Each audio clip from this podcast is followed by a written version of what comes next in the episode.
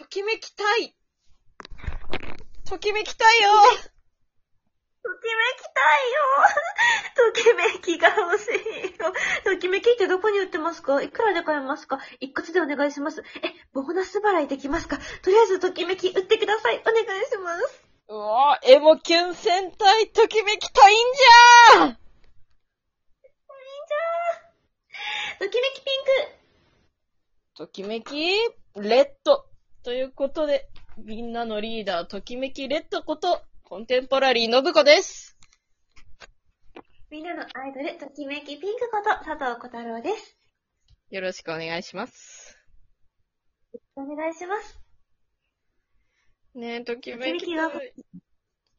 ときめきたいよね。ときめき欲しいんだよね。うん。なんでときめきたいかわかる？小太郎さん。なんでって何か理由があるの？うん。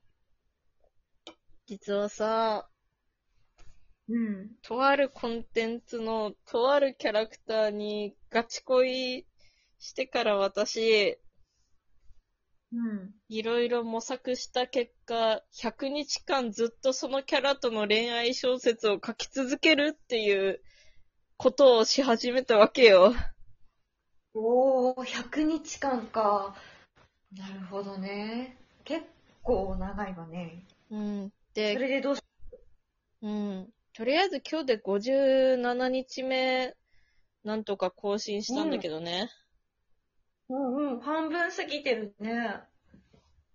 ちょっとそろそろネタが欲しいなーって思って。うん。リアルだな、うんまあ、そうだよね。だいたい、恋人とかと付き合ってもさ、初めの1ヶ月間はなんか、ウキウキ、ワクワク、ドキドキ、そわそわって感じだけど、1ヶ月も過ぎると、んなんかちょっとときめきが足りないななんか、こんなんだったっけなあれみたいなタイミングってきますよね。きますよね。ということで私、もうその小説企画をなんとか100日続けて、推しへの愛をね、永遠のものにするためにも、いや、どうあがいたって100日も書き続ければ、その存在がどれだけ大切なものかってなるじゃん 確かにな。100日記念とか言うもんな。そう。うんうん。だからね、もうとにかく教えの愛のためにも100日間を書き続けたい。ということでちょっと、ときめきシチュエーション私にくれませんか？な、なんだって ときめきが足りないとあんなにオープニングで言うたばかりやろ。なるほどね。まあでも事情はわかりましたよ。仕方がない。私の持ってるときめきをあなたにご紹介いたしましょう。ありがとう。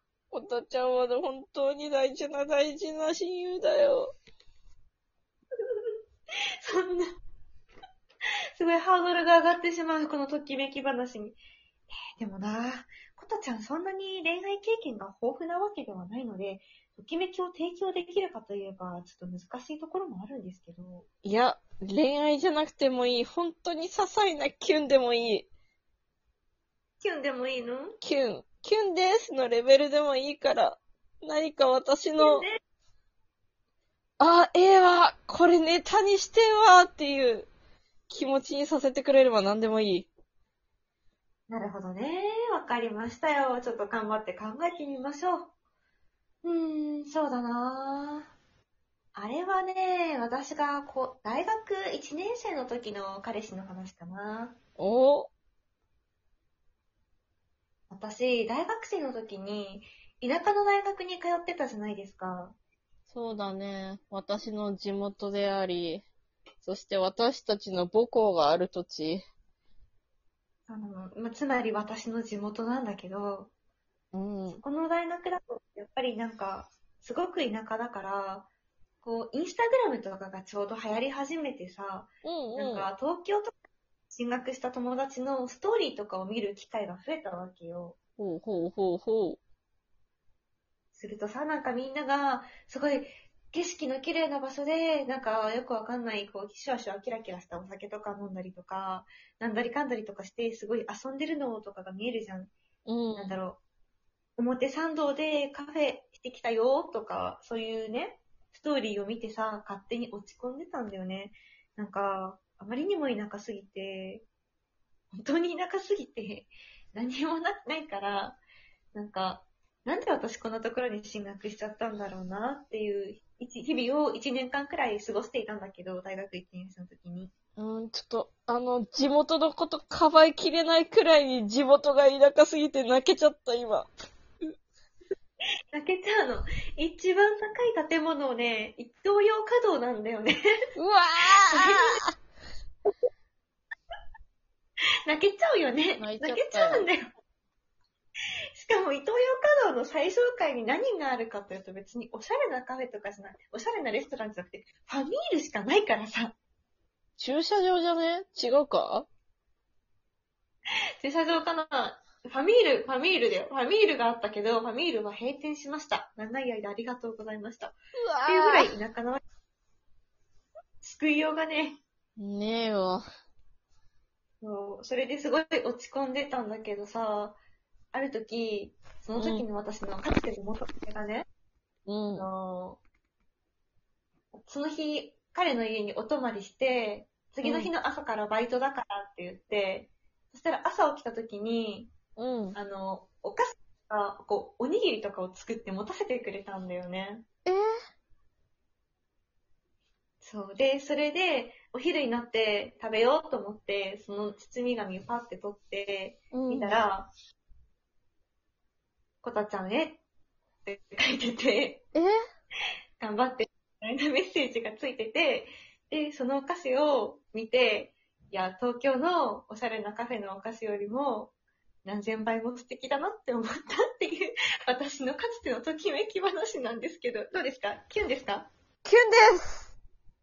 いただきました。キュンいただきましたありがとうございますもうね、頭フル回転させてね、どんなキュンが人生の中であったか考えちゃったよね。これはでも結構キュンの話でした。どうですか？参考になりました？えー、えー、参考になった。めっちゃ、めっちゃ使えるシチュエーションです。本当にありがとうございます。よかったです。キュンいただきましたよ、皆さん。こんなね、ナンバーあってもいいですからね、皆さん。キュンいただきましたよ。ありがとうございます。じゃあ、これからも、フォー返しこれからのも、キュンな話を、フォークローツしよう。フュー嬉しい。全部お願いします。わかったぜ。うーん、あれは、高校2年生の時だったかな。おうおうおう。うん高校2年生、私に過ごしていた時じゃないですか。そうそう。その時のね、彼氏と、お互い部活で遅くなって、夜もうん。空真っ暗になって、星も見え、月も見え、そんな時間帯に一緒に自転車引いて帰ってた時の話なんですよ。うん、もうすでにエモいね。はいはい。それで別れ際に、その時の彼氏がですね、うん。月が綺麗ですねって言ったんですよ。はい。え、まだ続きがあるんですか？はい、どうぞどうぞ。その時の私は意味がわからなくて、ああ、確かに綺麗だねっていう感じで返したんですけど、はい。彼はちょっと恥ずかしながら、あ、知らなかったんだっていう感じで、実は今日、日本史の授業の時間に先生が言ってたんだけど、夏目漱石は、I love you を月が綺麗ですねって訳したんだってって教えてくれたんですよ。えー、かわいいね、かわいいね。っていうね、まあ、そう、そういう不器用だけど、芯のある伝え方をされたのが今思えばめちゃめちゃキュンだなって。いやそれはもうね、キュン以外の何者でもないよね。いいね。もうなんか知った時に実践しちゃうっていうのもね、可愛いしね。素敵だね。相手が知ってるかなと思って、でも、直接やっぱ普段言うのは恥ずかしい気持ちだから、この機会にって思ったって思うと、豊臣秀吉がちょっとね、戦を起こし始めておりますね、こちらは。ほんとね、あの時、お互い選択科目とかクラスとか全然違ったから、私、意味がわからなかったのは申し訳ないって思うけど、ただ教えてくれた時はキュンってしたよねっていう。キュンですね。それはキュンでしたわ。そっかー。月が綺麗ですねね。こんなにも人の心を惑わしているななんて。夏目漱石。恐ろしい男だ。恐ろしい男。ありがとうございます。まあ、キュンいただきましたよ。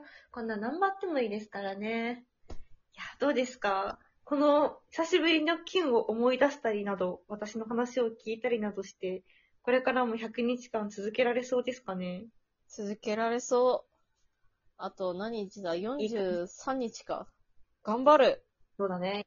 毎日、そっか、大丈夫。今のこのね、続けたいというね、愛があれば、きっと、な、どんな風に乗り越えていけるはずだ。そうだよ。好きな人がどこにいても愛さえあれば関係ない。私は、どんな手段でもいいから、愛というものを作り上げていくよ。これが私の愛だ素晴らしい。本当だよ。これからもね、キュンの心を忘れずに、100日間、いや、100日を過ぎたとしても、彼の愛を変わらずに突き詰めていっていただきたいと思います。